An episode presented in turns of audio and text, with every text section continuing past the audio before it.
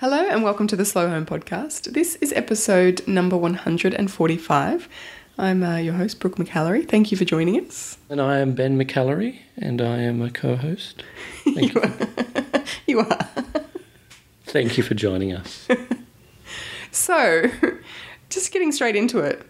You might remember, I'm sure you remember because you edited it, but uh, oh, yeah, yeah, I do remember it. you remember it? Good. Back in September last year. Oh, not this episode, something else. Okay, got you. You okay? Please go on.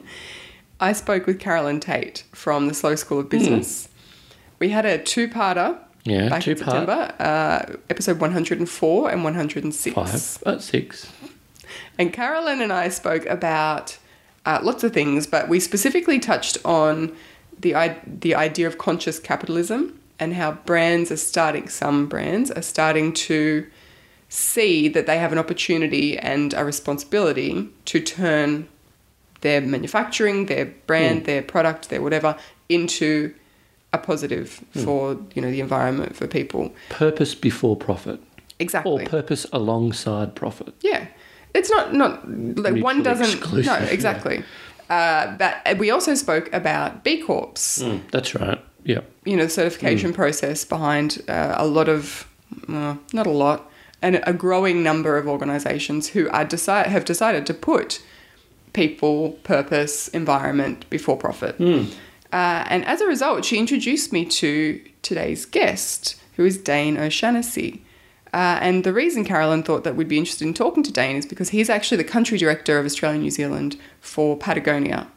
And Patagonia is a brand who I'm an unashamed patron of You may have mentioned once or twice. once or twice. podcast. And I mean, that's it. You guys listen to it. You know that we really do admire what Patagonia is doing as a brand in the environmental space.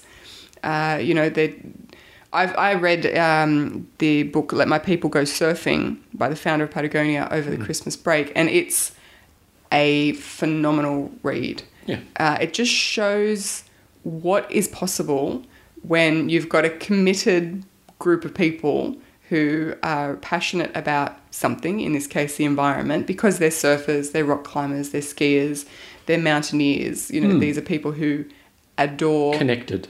yeah, the environment and spending time hmm. outside. Hmm.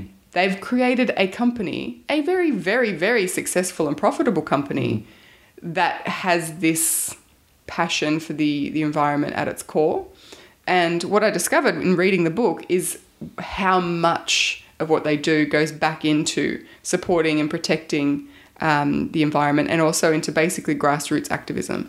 So that's something that, as a business owner, I've really grappled with, to yeah, be perfectly we've honest. basically used that "Let My People Go Surfing" as our company manifesto. Yeah, it's a blueprint, Yeah, really. It yeah. shows you how you need to act and Hmm. prioritize things in order to create something that is actually going to be a positive, not a, a drain. Uh, so, anyway, all of that to say that Carolyn thought that we would enjoy talking to Dane. And she was right. She was absolutely right. So, we flew down to Melbourne um, to meet with Dane at Torquay, which is actually, if you've not been or heard of it, Torquay is beautiful. It's Yeah. stunning. Uh, it's like the home of Australian surfing, really. It's Bells Beach uh, is probably the bo- most well-known beach there, and it was just such a delight to kind of get out of the city and Yeah, just do some more coast. of those in-person in, in-person interviews yes, as well. I'm loving the in-person Yeah. interviews that we're doing this year. Really, really enjoying it. Yeah. So Dane is tops. Dane was so great to talk to. We spoke about, I mean, yes, we speak about Patagonia uh, as a brand and what they're doing and why it's so, so important and why he's so passionate about it. But uh, interestingly, we also spoke about his previous life where he wasn't, he's a surfer, he's someone who loves the outdoors, but he was never really connected necessarily to the environmental movement until he started to adopt a lot of the uh, you know the, the tenets of Patagonia's like manifesto, I guess. And it was awesome to hear Dane kind of talk about how those changes have impacted him at home as well. You know, he's got a young family, all the changes that they're making at home, uh, but also the like the grassroots stuff that Patagonia is doing. It goes into Yeah, to great. that too. So I will. I want to say this is not an ad for Patagonia. The reason we're talking to Dane is because he has an awesome story to share. But we do talk about what Patagonia is doing as a brand, and it's an interesting tension to hear him, this is like the face of Patagonia Australia, talking about, um, you know, manufacturing and things like that, which is undoubtedly Harmful. harmful to the environment. You know, it's the creation of stuff and resources go into the creation of that stuff.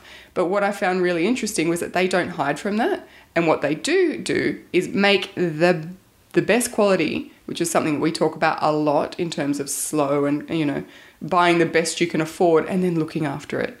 So I hadn't heard of another company apart from Nudie Jeans who repairs your gear for free Yeah.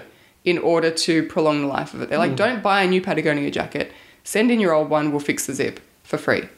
Yeah. You know, and so I think that that kind of stuff is where we actually can begin to make a change by, you know, by by being aware of that as well as supporting organisations who do those those kinds of things and uh, yeah, just those kind of choices I think matter.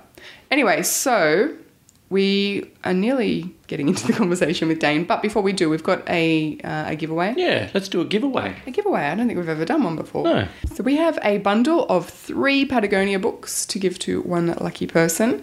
And all you need to do to enter is head over to slowyourhome.com slash 145, which is where you'll find the show notes, all the links that you'll need from today's episode. But leave a comment. Just let us know if you enjoyed today's episode or, I don't know, whatever you want to do. Say hello. Tell us about the weather. Yep. Anyway, three books from Patagonia. So the first is uh, called Tools for Grassroots Grassroots Activists. The second is called The Responsible Company: What We've Learnt from Patagonia's First 40 Years. And the third is the book that I already mentioned called Let My People Go Surfing, which is written by yes, the founder of Patagonia.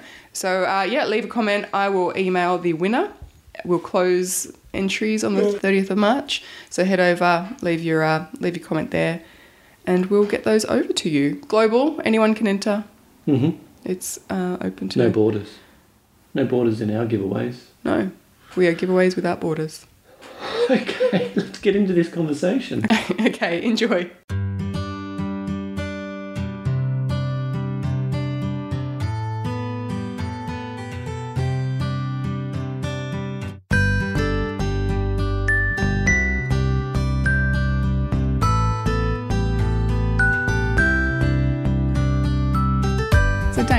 Thank you for uh, chatting with us and inviting us down to Torquay. It's a pretty beautiful place to work and live and visit. So, um, yeah, we appreciate it. Welcome. Thank you. Now, you are the country director at Patagonia for Australia and New Zealand. Um, but what did you do before that?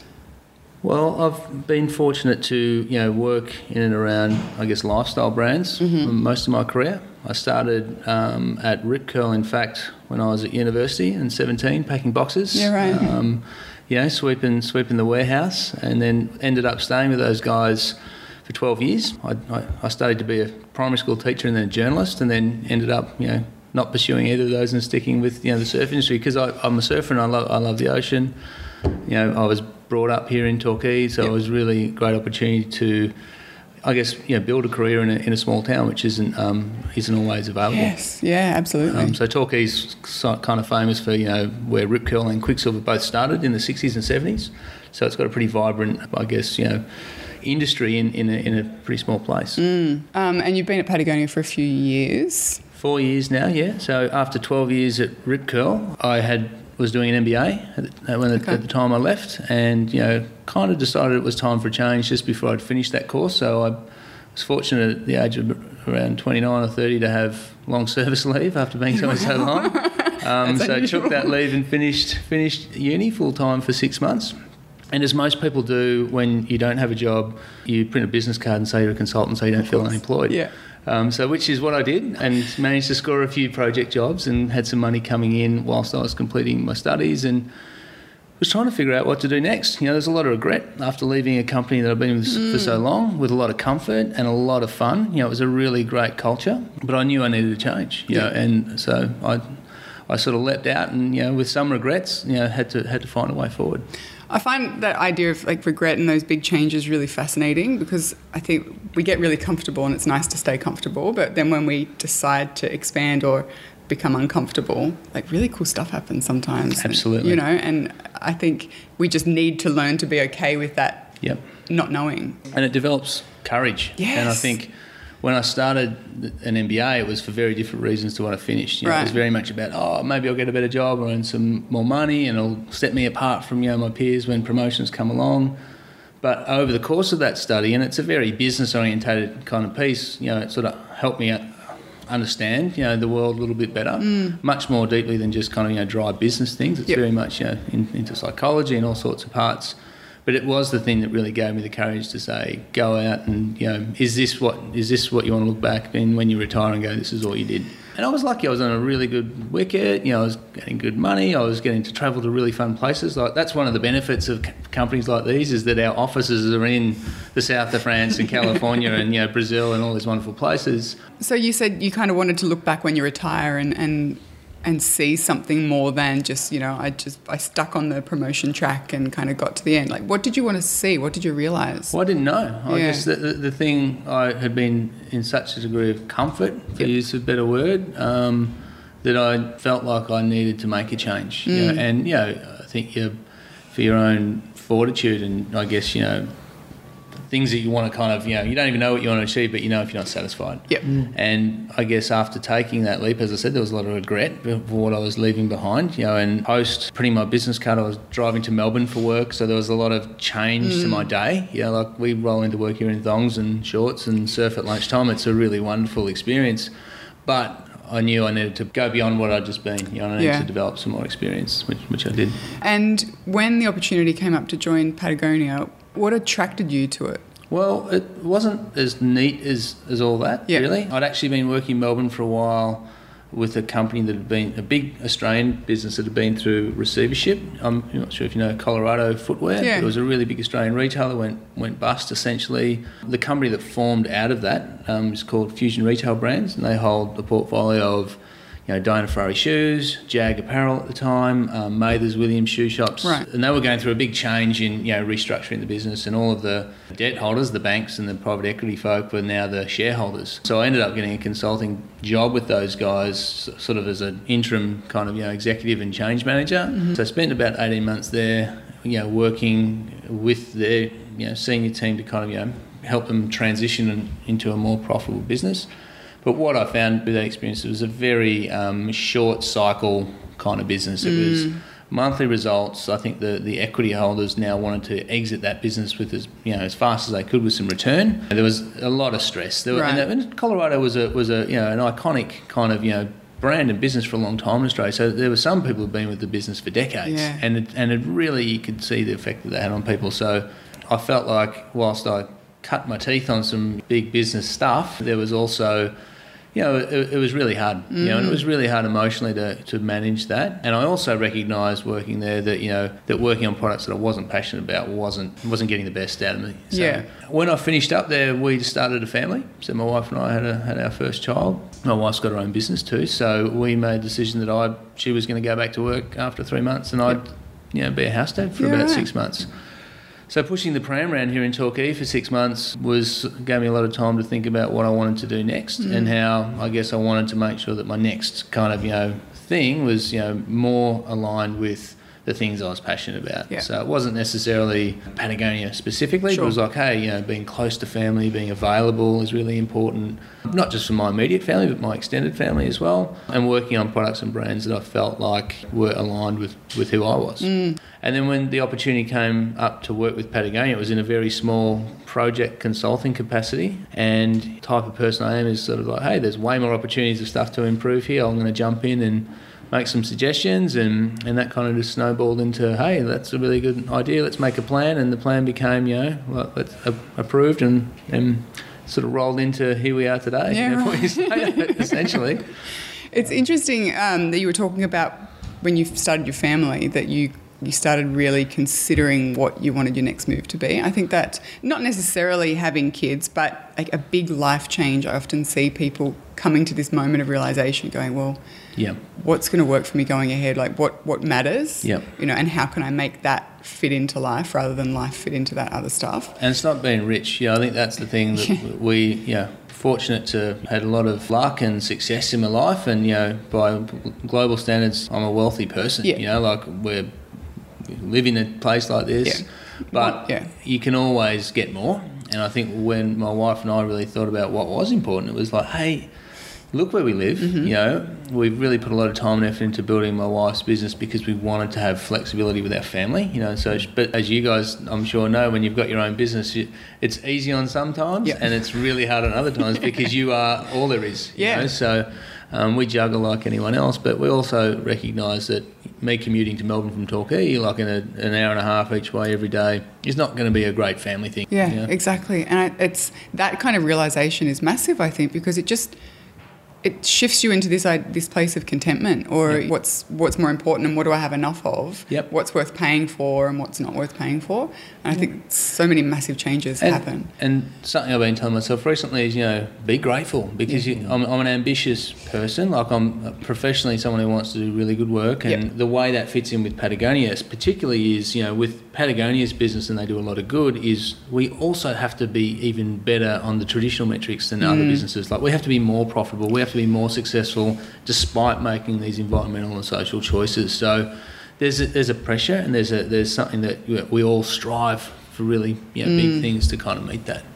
Yeah, and it's a matter of balancing that ambition or that striving or that wanting to be good at our jobs with like balance, you know, Yep. an overall balance of life. And Yep. sometimes you nail it and Yeah. sometimes you don't. And I think that's life partly, but it's also being, you know, ambitious and, and Yep. that's one of the positives and negatives of it. Well, and time. picking what to be ambitious about. Yeah, yes. You know, so it's like, okay, do I want to, you know, be the richest guy? Yep. You're going to sacrifice a lot of stuff to kind of get there. Versus, are we building something of substance? You know, from a business perspective, am I being a great dad, a Yep. great husband, and a great son and brother, and all those sort of things to the people in my life? So. Mm. All of that requires, you know, juggling act at times, and it's also two ways. Yeah. You know, you've got to, you can't be everything to everybody. No. Um, but you've got to f- feel a degree of comfort that you're, you're doing your best and be really happy and grateful for the opportunity that you have to do that. I mean, today, when I watch the news or read the newspaper, it's just uh, reminded with every turn of the page how much suffering is going on out there and how me worrying about selling a few more t-shirts or jackets this year is, you know, got some positive effects to it for sure, but Yeah. it's not like I'm worried about the safety or health of my family um, or what's going to happen tomorrow. So keeping that perspective is really important. However, you know, I also recognise that us as you know, like in wealthy Western countries, have an extra responsibility for environmental and social protection because Yeah. for those who are worried about where the next meal's coming from, they're not worried about climate change. Yeah. They're not worried about you know biodiversity, environmental degradation. So in our own ways, and I think I'm a big celebrator of that. We've all got our own contribution to make in our own way. Um, Mm. I think sometimes with the environmental stuff, everyone's like, well, if you're not down there with the placard or you're not showing up on Sunday to this, you're not really part of the movement. Yep. You're not really part of the solution. Where all of us have different skills and different passions. So how do we kind of embed those kind of values in our life? You know, how do we make the little choices at the supermarket or planting a veggie garden at home or flicking off the lights or turning off the taps? All of that stuff adds up, and it's what seemed like no big deal 15 years ago about leaving the tap running when you're having a shave or brushing your teeth is now just common behaviour. Yeah. You know, so things can change and they will change.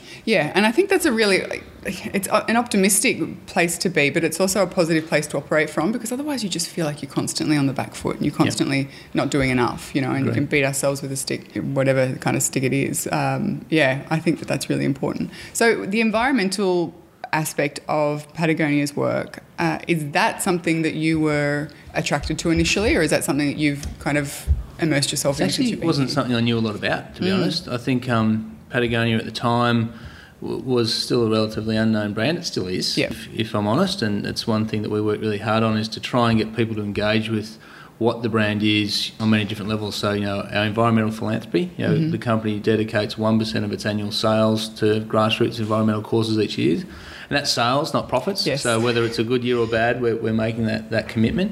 And I'm really proud of the ability that we've been able to create, uh, I guess, a, an organisational structure down here that's allowed us to both be more meaningful with the company's money, to, to invest that in Australian and local issues, but also then to engage our customers with that. You know, to kind of, it's, it's, a, it's a difficult juxtaposition not to diminish that kind of wonderful thing that the company does by kind of, you know, bragging about it or boasting Yeah. about it. But what we want is for people to be aware of it, hopefully contribute to it and be inspired by it and then bring that into their own life. So We also recognise it's one of the most wonderful things about the brand that hmm. when you're spending money with Patagonia, you know that you know part of that money is going into environmental protection.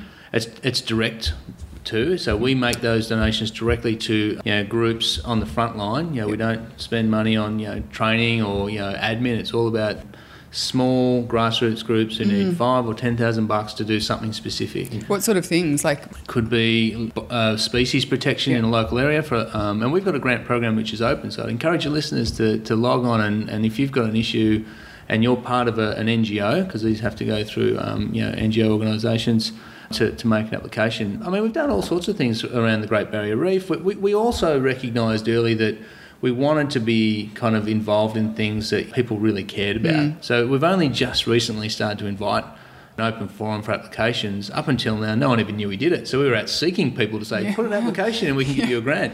I think this year we're a- I think we're about to give eight million US dollars globally. wow. Um, yeah, on and on top of that, on Black Friday in November, the company did a, um, a promotion essentially, and I guess it was a little bit in relation to how can we kind of let our customers show us and work with us to, to, to say that we care about the planet was that we said every dollar that the company made on that day or you know uh, in sales was going to be donated to you know the environment. The company generated over 10 million dollars globally. So every store every website around the world added up to 10 million which is five times more I think the CEO said than what we expected. We expected Wow. 2 million. In here in Australia on on that Friday every one of our stores had its biggest day of trade ever our website had five times more sales than we've ever had in a day. And Black Friday's not even a thing here. Yeah. I mean, it's a work day. Yeah, you know? exactly. So we were just blown away at the response that, Mm. that we got. Which I think is so encouraging because it means that people are listening and they care and they want to do something. And I think that's phenomenal, particularly in Australia. The other thing that I've re- a conclusion that I'm coming to is that business has to be part of the solution. Yes. You know, so people, it's are probably most powerful with where they spend their money. Mm. So you know, you've got to vote every three years. You know, in an election, which is great, and you've got to trust that the people you vote in are going to be making decisions in the best interest of yourself and the planet. But when you start to buy products from companies that are doing better than others, or in some cases you might pay premium, sometimes not. Um, but we're saying, hey, we want to buy organic food. Ten Yep. years ago, organic food was hidden down the back of the supermarket. Now it's the first thing you see when Yeah. you walk in, and it's uh, so it's.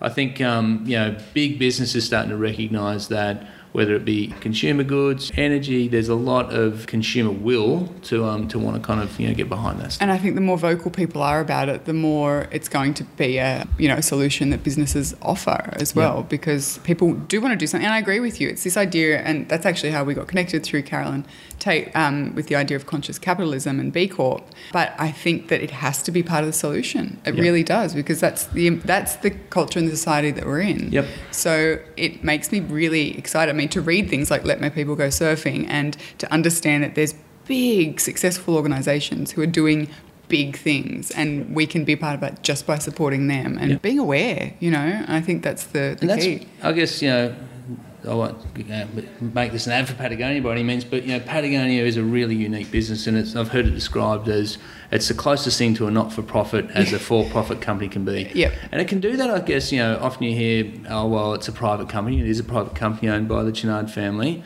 And I guess when owners decide how they want you know companies run and what what's done with the resulting success, you know, so there's a very very clear kind of mission for the company, and I'll mm. call it out for listeners. It's, it's build the best product, cause no unnecessary harm, and use business to inspire and implement solutions to the mm. environmental crisis.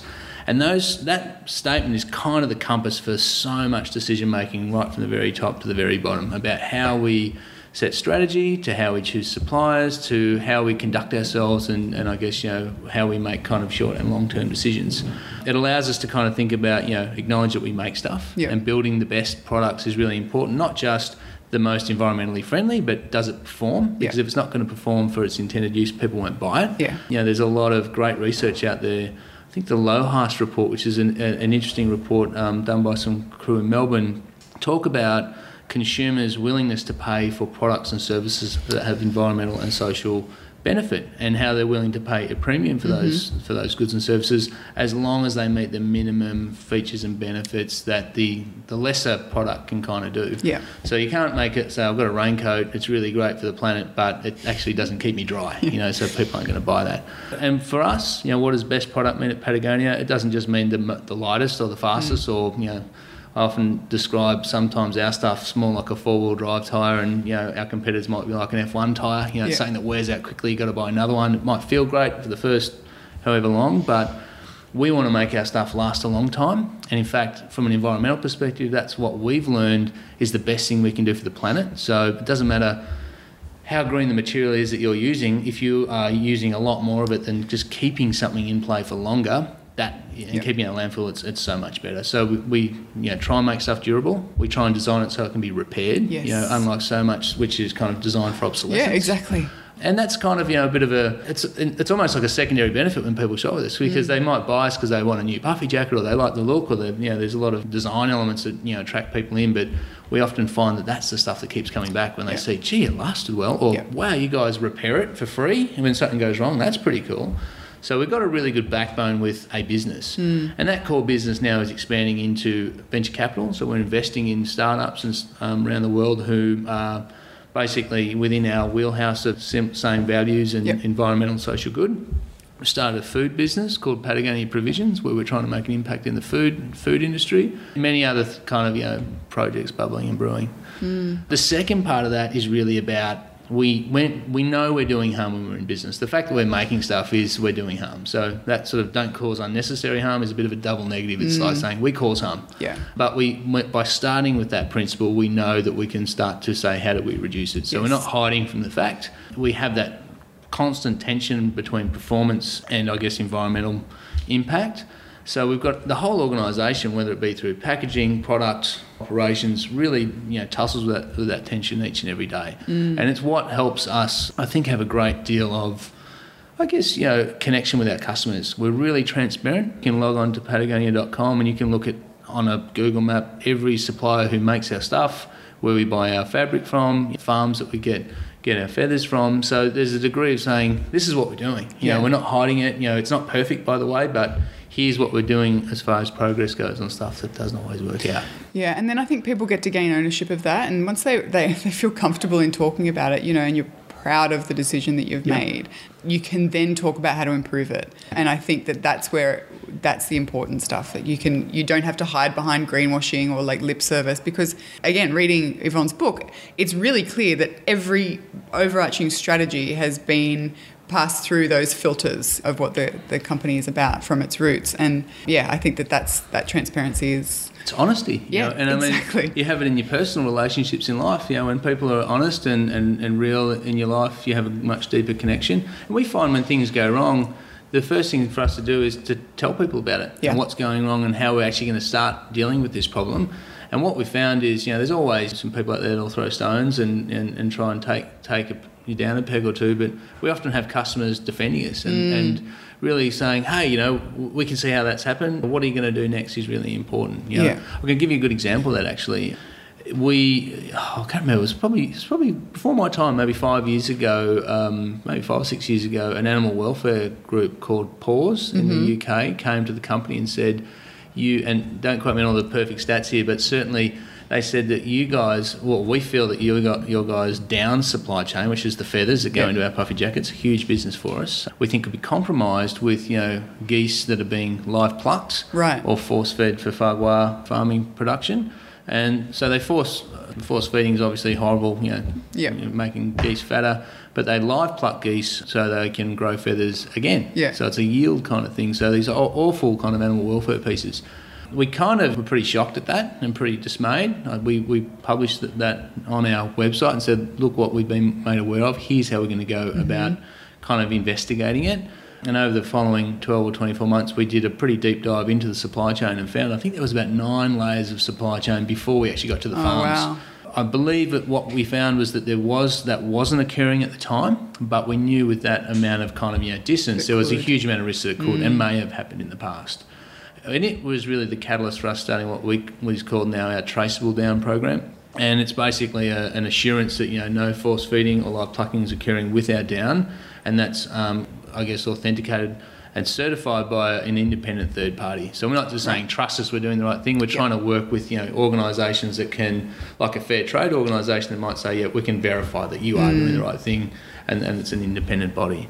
So watching how the company deals with crisis, and you can imagine that you know other companies, more traditional companies, might just switch into PR mode. Exactly. And it's like, how do we spin our way out of this and try and reduce the impact? Divert. that crisis, in my opinion, was one of the because it's a more recent thing I've been you know part of has been one of the galvanizing things for customers because you are showing them how you deal with the crisis. You're mm. showing them how you can turn something negative into something positive, and in fact, others in the outdoor industry have followed into certification areas with the same with the same products. So really exciting to kind of you know to watch that and kind of learn from that and kind of go, wow, you know, business can really be both a a force for good with customers, but also with other business. Mm. Yeah, that's it. That's the, the ripple effect, and you know, other businesses are paying attention. And when you're getting all that positive, eh, that positive press from something that you're doing rather than something that you're saying, And other customers saying, "Well, what are you guys making stuff out of?" You know, Yeah. and you know, our products aren't necessarily more expensive. You Yeah. know, I think it's been quoted in the media that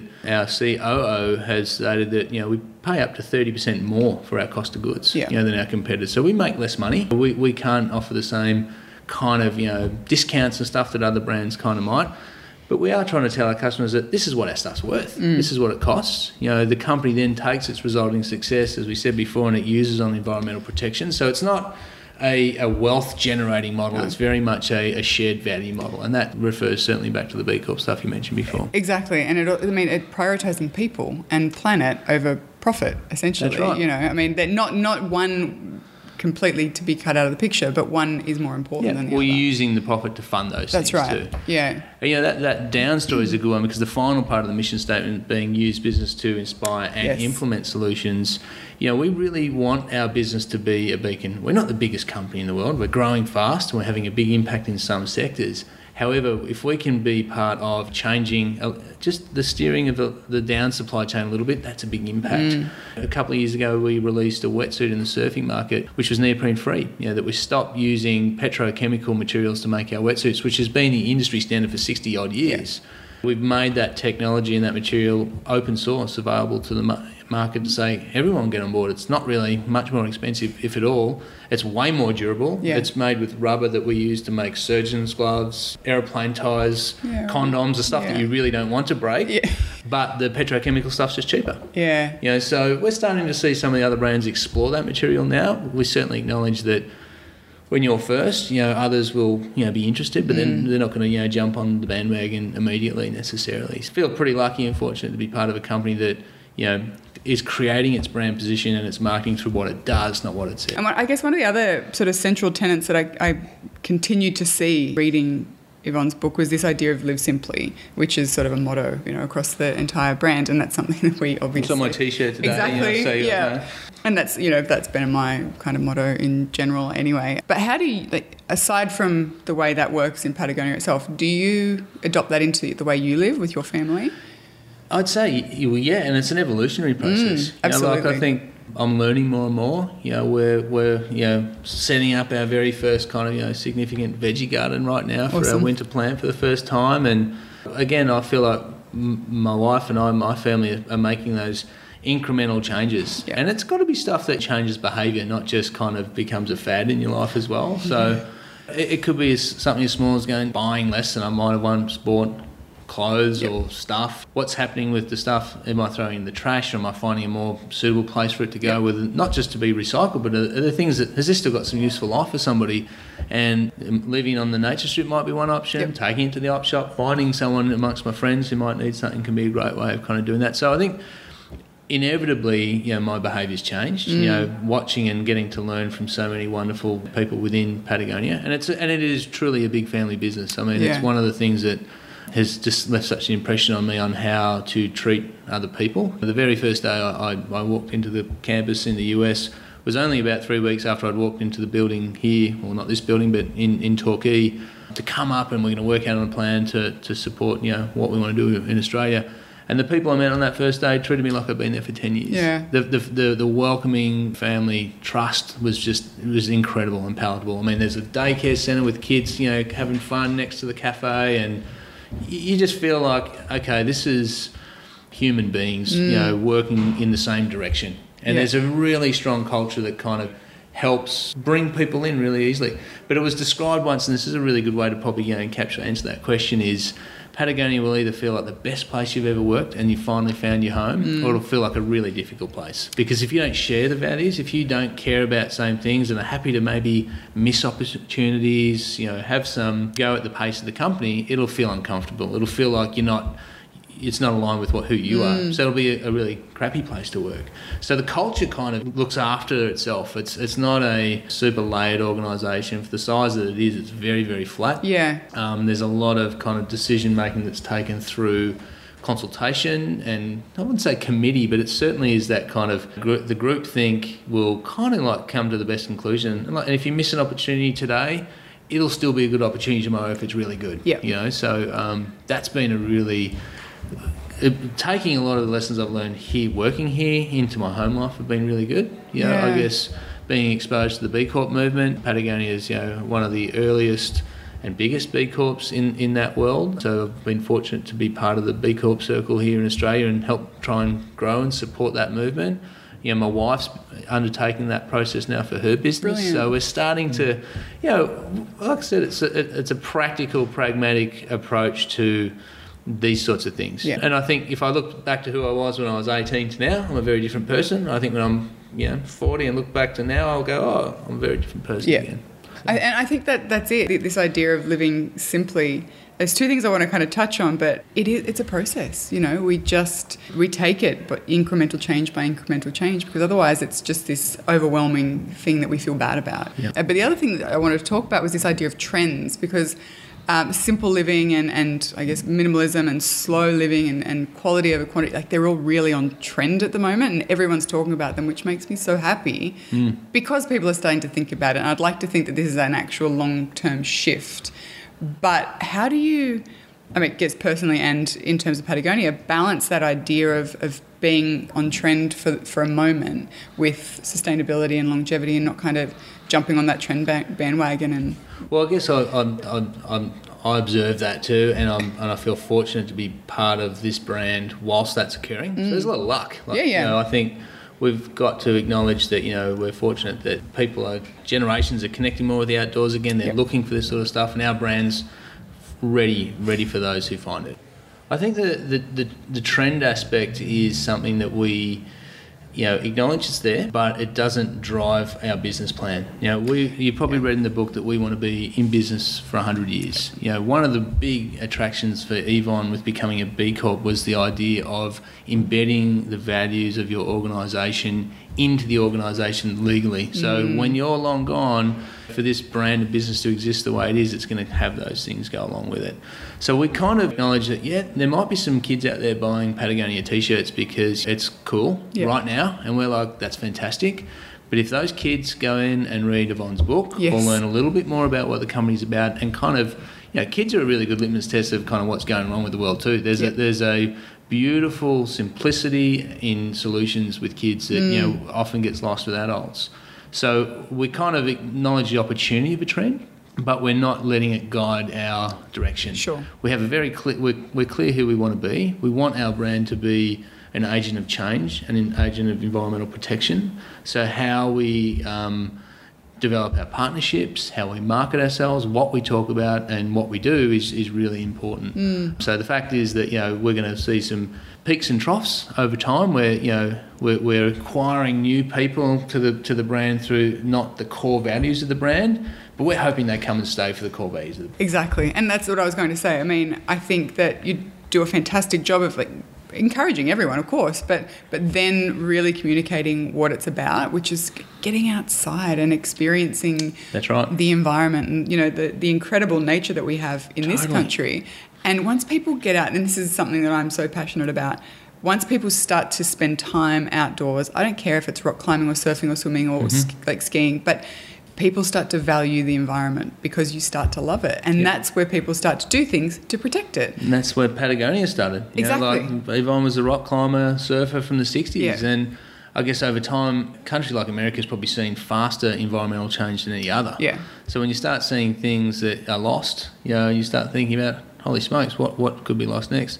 Rick Ridgeway, who's our VP of Public Engagements, one of Yvon's oldest buddies, mm. was down here recently and told this great story about someone asked him what's his favourite climb. He's a really famous climber, super cool guy.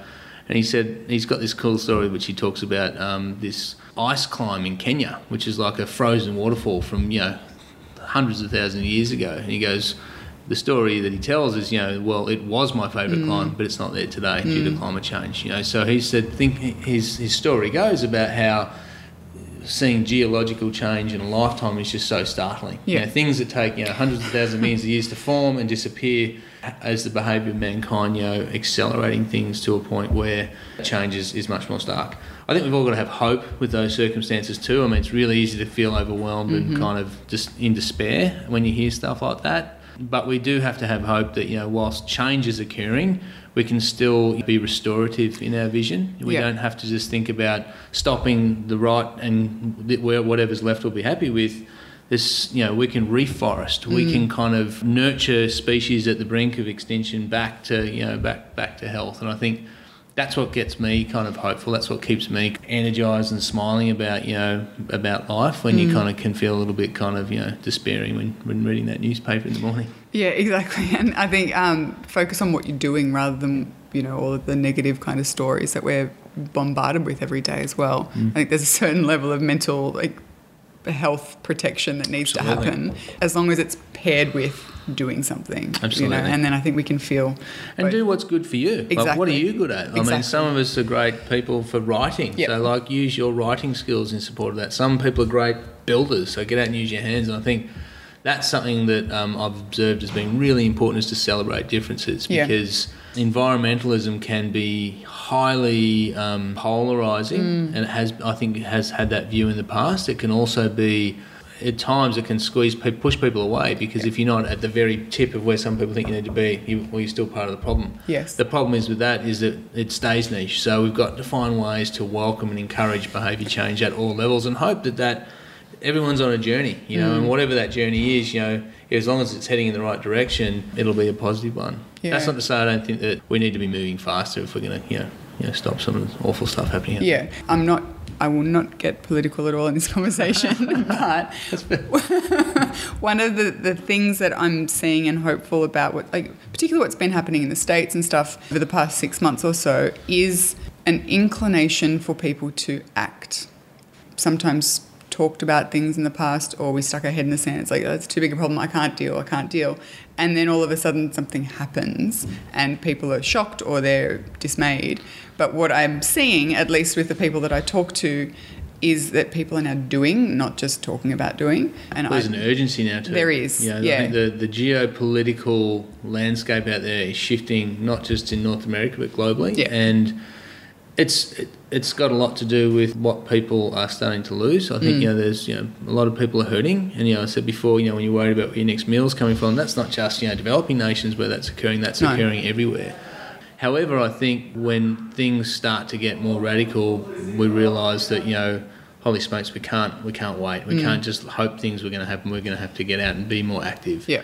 And that's been one of the most wonderful things. Was sort of our organisation has spent an enormous amount of time and money and effort on environmental protection, particularly in North America. Mm. And things that have been won over years of hard work are at risk of you know being reversed in days and weeks. Mm-hmm. And I think the changes have been certainly something to spur our team and organisation, not just in North America but globally, into action to say, hey, our business now more than ever can be a beacon of hope. It Yep. can be an agent of change, and we can hopefully foster you know activism within our customers, our staff, our stakeholders. In a way which says what we do today and what we do in the next couple of decades is going to be really, really important. And we are fortunate to be in a position to actually do something. Mm. You know, so many aren't. You know, so we've got to be thoughtful, we've got to be courageous, and we've got to really, with what this is what's great about working for a company like Patagonia, is you're really encouraged to do that. Yeah. You're like, well, what, are- what are you doing? You know, the, the, the owners and the, and the senior leadership team is, are far more interested in what are we doing in environmental protection? How are we bringing customers into that conversation, giving them tools to, to be you know environmentalists mm. than they are on you know what's the P and L at the end of the month. you Yeah. know. that stuff's important as I said because we've got to be in business to be to be making a difference. Yes. We've got to be more profitable than our competitors and have a healthier balance sheet because we want to show that our business model is more than viable. It's attractive. Mm. So that's, I guess, you know, from a personal perspective, there's a, you know, there's a lot of juggling and, and pressure that comes comes on with trying to make that happen. I, I, so I'm, I am mindful of your time, but there's a couple of things that I, I would love to to kind of ask you about. I guess in in wrapping up, looking towards the future. I mean, where do you see Patagonia heading, and where do you see its its kind of grassroots change making you know, making the biggest difference? Well, I'm the sort of person that when I start something, I don't think about the end. No. You know, so I, I would love to see myself being involved with the brand for the rest of my career. And I, and I, but I've said that about every job, mm. you know, because I sort of, if you're in, you're in. If you're not, then it's time to change.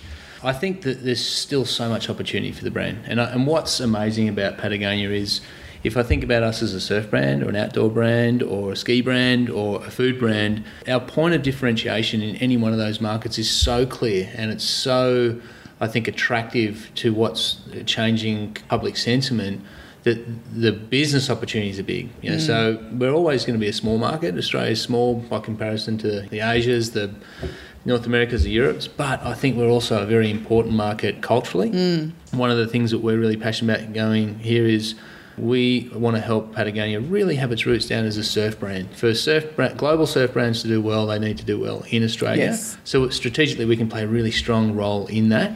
80% of Australians live within 50 kilometres of the coast, so we're a beach going folk more than we are an outdoorsy type kind of folk. You know, we're also in a position to really support independent um, retail. So where we see a big trend of big brands, yeah, opening lots of stores, buying other stores, kind of, you know, they're kind of acquiring growth rather than kind of earning growth. Yeah. We want to be a business that earns our place with both customers, you know, who are coming into shops and buying it, but also with our with our really big wholesale network to say, look, in partnership, we can make your business successful. Hopefully, we can influence their behaviour a little mm. bit, and we get some great responses to some of the initiatives the company is doing from those dealers. So I think where I see the company in the next five to ten years is hopefully staying on the trajectory that we're on, which is we want to keep growing in the sense that we don't want people just to buy more stuff. We want to take market share away from those who aren't doing as well, who aren't Yeah. thinking about who's making their clothes or where the materials are or what they're doing with the waste at the end of that. Um, so it's very much, you know, let's take a bigger slice of the pizza than cook a bigger pizza. Yeah. I also think that we want to have a much bigger impact on the environment, you know, here locally. I'm really proud that this year we're going to probably donate in excess of two hundred thousand dollars um, to grassroots groups here in Australia. Which, when I started, I think we'd made one four thousand dollar grant in in the business's history in Australia. Yeah. So the impact that we've been able to do on that front's been enormous, but it's also the tip of the spear. Um, we've got a full-time environmental and social initiative, initiatives manager appointed about 12 months ago. So she's both leading, you know, what are we doing as an organisation, branch to reduce our impact, leading our grants program, and also helping us engage with customers with, with, with the work that we're kind of doing. Um, so there's, I mean, there's a lot that I think we, we can and, and, and should go after. I I think it's, it's really exciting for me. I mean, as a customer, but also someone who's just inspired by the way Patagonia does business, to see that evolution and to, to kind of witness it growing in Australia, but also just globally. I think it's brilliant. And in 10 years, if I could say more often than not now, when I say I work for Patagonia, most people go, Well, what's Patagonia? Yeah. And so I have this got to pick the story I want to tell to the, for the audience that I've got. I'd, I'd love for, for people in the conversation to go, Oh, didn't you know that Patagonia do this or they do that? And, and really talk about the things that make the company difference. Yep, we make clothes, we mm. make wetsuits, we make shorts and jackets, but think about and hopefully you know spread the good word about the philanthropy, the changes that we're making within the industry on you know product development and certainly know, supply chain operations. Mm. Because I mean, it matters. Listening to you talk, it, it just it matters. It's really easy to to kind of poo poo all of it. All of it. It's, kind Yep. it's just about stuff. It's just, Yep. But you know what? We all buy things. We We, all stuff. wear things.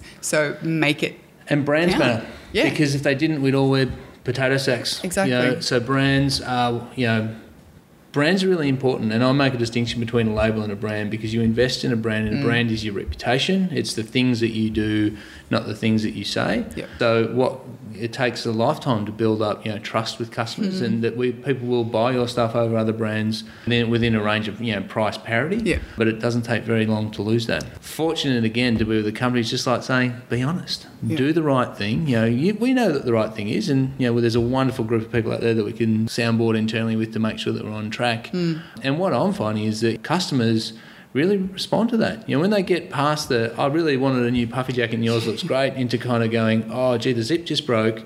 And they walk into our Sydney store and we've got a repair centre there and someone fixes on the spot and they walk out with their jacket Yeah. fixed. And they might have, you know, been thinking, well, it would have been cool to get a new one, but the person just explained to me, if we can keep our jacket going for longer, this is the Mm-hmm. environmental impact it has.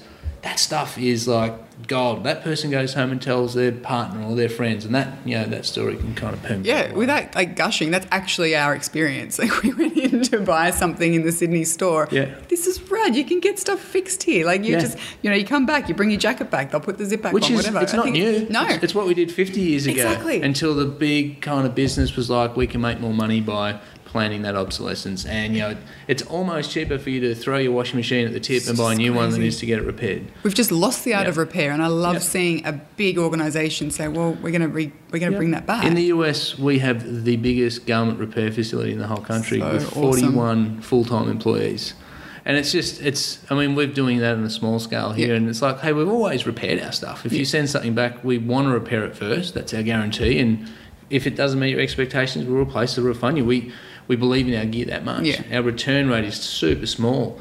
But the opportunity to have a conversation with a customer about why repair is important is right within that mission that the company stands for. And again, it's just education and you That's know right. becoming people becoming more aware and more mindful of what what this stuff means and what we can do to make it last. Yeah, Yeah. it's brilliant. I think it's um yeah, you guys are doing incredible work. So Well, I'm lucky to be part of a cool company and Mm. a good group of people. uh, thanks, Dane. No worries, thank you.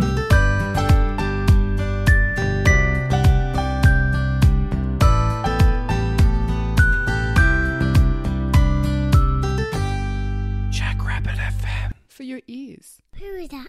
Hi, podcast.